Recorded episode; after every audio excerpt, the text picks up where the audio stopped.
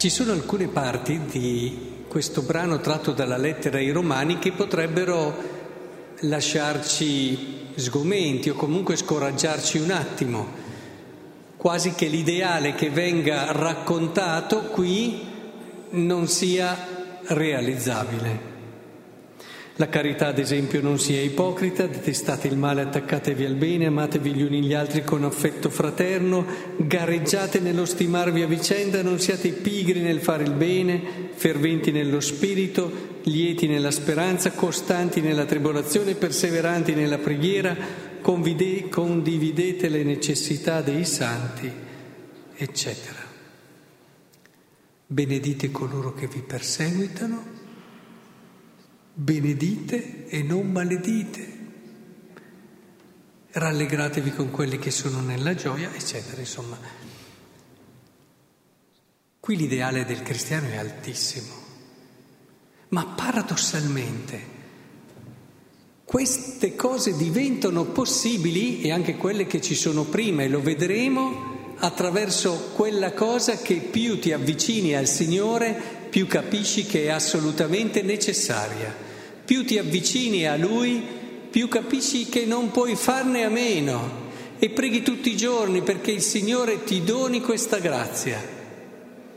E la cosa di cui non possiamo assolutamente fare meno è proprio l'ultima parola di questa lettura. Umile. Se adesso rileggiamo, e lo faremo, la seconda lettura, a partire dalla prospettiva dell'umiltà, vediamo che ciò che sembra impossibile diventa possibile. E questo è sempre nella vita dell'uomo di fede, ma mi verrebbe di dire nell'uomo completo, nell'uomo maturo. Provate a vedere come l'umiltà è assolutamente indispensabile. Noi siamo un solo corpo, dice Paolo. Allora mettiamo questi occhiali, così lo rileggiamo in modo giusto. Noi abbiamo doni diversi secondo la grazia che ci è data. Ciascuno, no? C'è chi ha il dono della profezia, il dono del ministero, attende al ministero, eccetera. Se c'è una cosa che la vita ti insegna e l'esperienza ti insegna, è che se non sei umile non riconoscerai mai il tuo dono. Per riconoscere il proprio dono bisogna avere quell'umiltà che ti apre gli occhi, che ti rende libero, perché se no desideri magari avere un dono perché quel dono lì ti fa sentire meglio e gli altri ti accettano di più, un altro dono perché hai un bisogno appunto di un certo tipo, magari vorresti un altro dono e non riconosci il tuo, che è la cosa più importante. Magari ti attacchi e fai anche e cerchi di fare bene, magari riesci anche abbastanza bene, ma non è il tuo dono. Per capire e comprendere il nostro dono, quello che il Signore ha dato a noi, dobbiamo essere molto umili. Per questo è importante che, ad esempio, il dono ce lo riveli qualcun altro e l'altro che ci ama sa riconoscere in noi quella presenza di Dio che si manifesta anche attraverso il dono che ci ha dato. Allora ci accorgeremo che i doni nostri, invece che farci sentire migliori, i doni ci fanno sentire semplici, piccoli, gioiosi di servire. Quando il dono ti dà questo, allora vuol dire che sei arrivato al dono giusto, quello che tu puoi essere di dono per gli altri. Badate che su questo è facilissimo confondersi sui propri doni, facilissimo. Se non si è umili è quasi sicuro che si sbagli. E lì a volte, ma come? È un dono che può fare tanto bene. Ci confondiamo, ci inganniamo, ce la raccontiamo se non abbiamo questa semplicità di cuore. E infatti chi dona lo faccia con semplicità, chi presiede, presieda con diligenza, eccetera. Chi fa opere. E questo è il segnale. Se nel fare sei semplice, sei umile, se nel fare ti senti il più piccolo, bene, allora hai trovato il tuo dono. Vai avanti per quella strada lì, è quella giusta. La carità non sia ipocrita, detestate il male, attaccatevi al bene, amatevi gli uni gli altri con affetto fraterno. Chi è che ci permette di amare gli altri con affetto fraterno senza quel bisogno? Perché ci sono degli affetti che sono fin troppo, perché sono solo un incontro di bisogni, ma c'è un affetto fraterno libero che hai solamente quando sei umile. E come fai a gareggiare nello stimarsi a vicenda? Come fai a essere quello che si riempie la bocca solo delle cose belle che hanno gli altri? Pensate come vive bene una persona così, che semplicità e che limpido, che cuore limpido ha una persona che, se l'ascoltate, non può che diventarvi subito cara, perché è una persona che passa il tempo, usa le sue parole a parlare dei doni degli altri, è una persona che non può non destare l'attenzione e attirare i cuori semplici e belli a lei, a differenza di chi invece parla essenzialmente dei suoi doni e ha esattamente l'effetto opposto. Parlate poco di voi se non c'è una necessità di carità, ricordava Madre Santa Teresa d'Avila.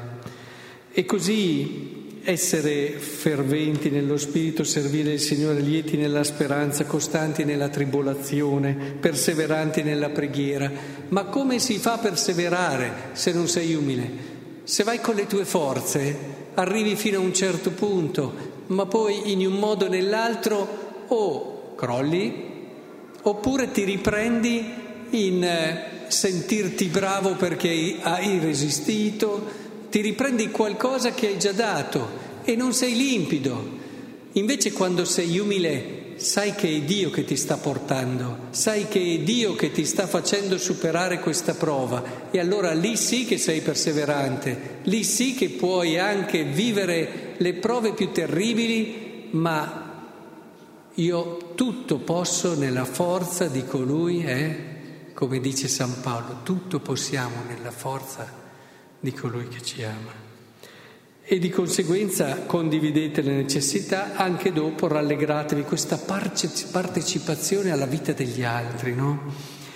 E rallegratevi con quello sulla gioia, piangete con quello, cioè che cos'è che ci apre il cuore, li fa davvero entrare in noi, se non l'umiltà.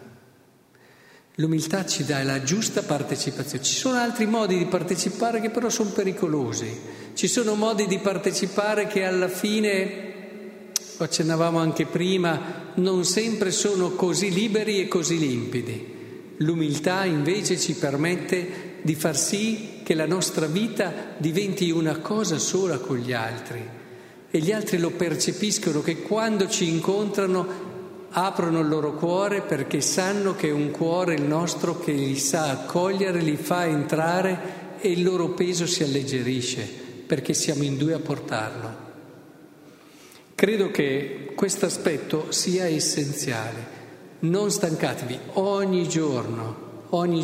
C'era un missionario che diceva: io ogni giorno leggo un libro sulla preghiera, no? Ho sempre un libro sulla preghiera sul comodino e ogni giorno leggo qualcosa. Ecco, io vi dico, ogni giorno ci sia sempre una preghiera per l'umiltà. Ogni giorno cercate di chiedere al Signore di aiutarvi a considerare le umiliazioni come un dono prezioso, a considerare tutto ciò che in un qualche modo vi aiuta ad avere una idea di voi non troppo alta, come ci dice l'Apostolo, perché dopo non vi rendete conto che siete sempre sereni. Può succedere di tutto, ma avete degli occhi che sono sempre luminosi, e al di là di tante parole. È questo che fa capire che voi avete incontrato Cristo. Al di là di tanti discorsi, qui si dice state attenti all'ipocrisia, è questo che fa vedere che davvero siete vicini a Lui. E se posso dirvi una ultima cosa veloce sul Vangelo, avete notato che queste persone non sono sgarbate, sono state altre parabole dove magari sono stati violenti, sgarbati, hanno snobbato il padrone, no, queste persone sono persone educate e sono persone che fanno delle cose oneste e legittime. Perché dico io, ho comprato un campo, devo andarlo a vendere e devo andare a venderlo, ti prego di scusarmi. Educato, ti prego di scusarmi, ho comprato un campo, è una cosa che si deve trafficare e lavorare, no? Oppure ho comprato 5 paia di buoi, vado a provarli, ti prego di scusarmi. Anche qui stesso stile, educato, rispettoso, ha delle cose effettivamente che sono da fare. E infine, figuriamoci l'ultimo, mi sono appena sposato e cosa faccio? Devo stare con mia moglie.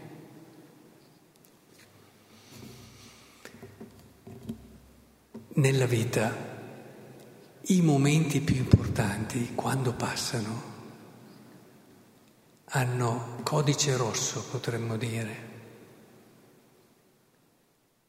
Ci possono essere cose importantissime, ma in questo anche qua l'umiltà ci aiuta a riconoscere che adesso è il momento che non posso dire di no. Tutte cose oneste, tutte cose legittime. E qui il discernimento. Il discernimento serve a questo. Serve a capire questo, perché se devo capire tra una cosa sbagliata e una cosa giusta non ci vuole discernimento. Una cosa è sbagliata e una cosa è giusta, lo sappiamo tutti. Ma è quando ci sono tante cose buone, capire quella che in quel momento lì è la cosa più importante. Ci vuole tanto Spirito Santo, ma lo Spirito Santo è come un profumo che riempie il cuore di chi è vuoto perché vive nell'umiltà. Lo Spirito Santo entra, invade il nostro cuore, ma prima dobbiamo vuotarlo. E quindi nella vita, non sono più giovane, ho visto tante anime, ahimè, perdere questa opportunità in nome di motivazioni oneste, ma non hanno avuto il coraggio necessario. Non hanno saputo distinguere che era quel kairos, quel tempo opportuno, quel momento che bisogna prendere quando passa. Ecco, questa sapienza del cuore, perché vedete, poi non ci se ne accorge neanche, uno dopo va, ormai si è abituato, ha fatto questa scelta e tutta la sua vita rimane così e perde quella che è un'occasione essenziale. In questo caso avete visto che hanno perso il banchetto decisivo. Quindi che il Signore ci aiuti in questo. Chiedete davvero di cuore l'umiltà. Non troverete un santo che non abbia detto come alla base di tutto ci deve essere l'umiltà. Ed è questa che, guardate, quando una persona vi manca lì, può aver fatto anche dei miracoli, può aver fatto chissà cosa, ma mi cade e allora si rivela per quello che è, cioè un bluff. Non so se vi ho raccontato San Filippo Neri, ma forse sì, che gli aveva chiesto il vescovo di verificare un certo carisma di una donna che faceva cose straordinarie, eccetera. E lui è arrivato là, coi suoi modi tipici, dice: mi può pulire le scarpe che sono un po' sporcate? Questa lo guarda come prima, a me viene a chiedere una cosa così?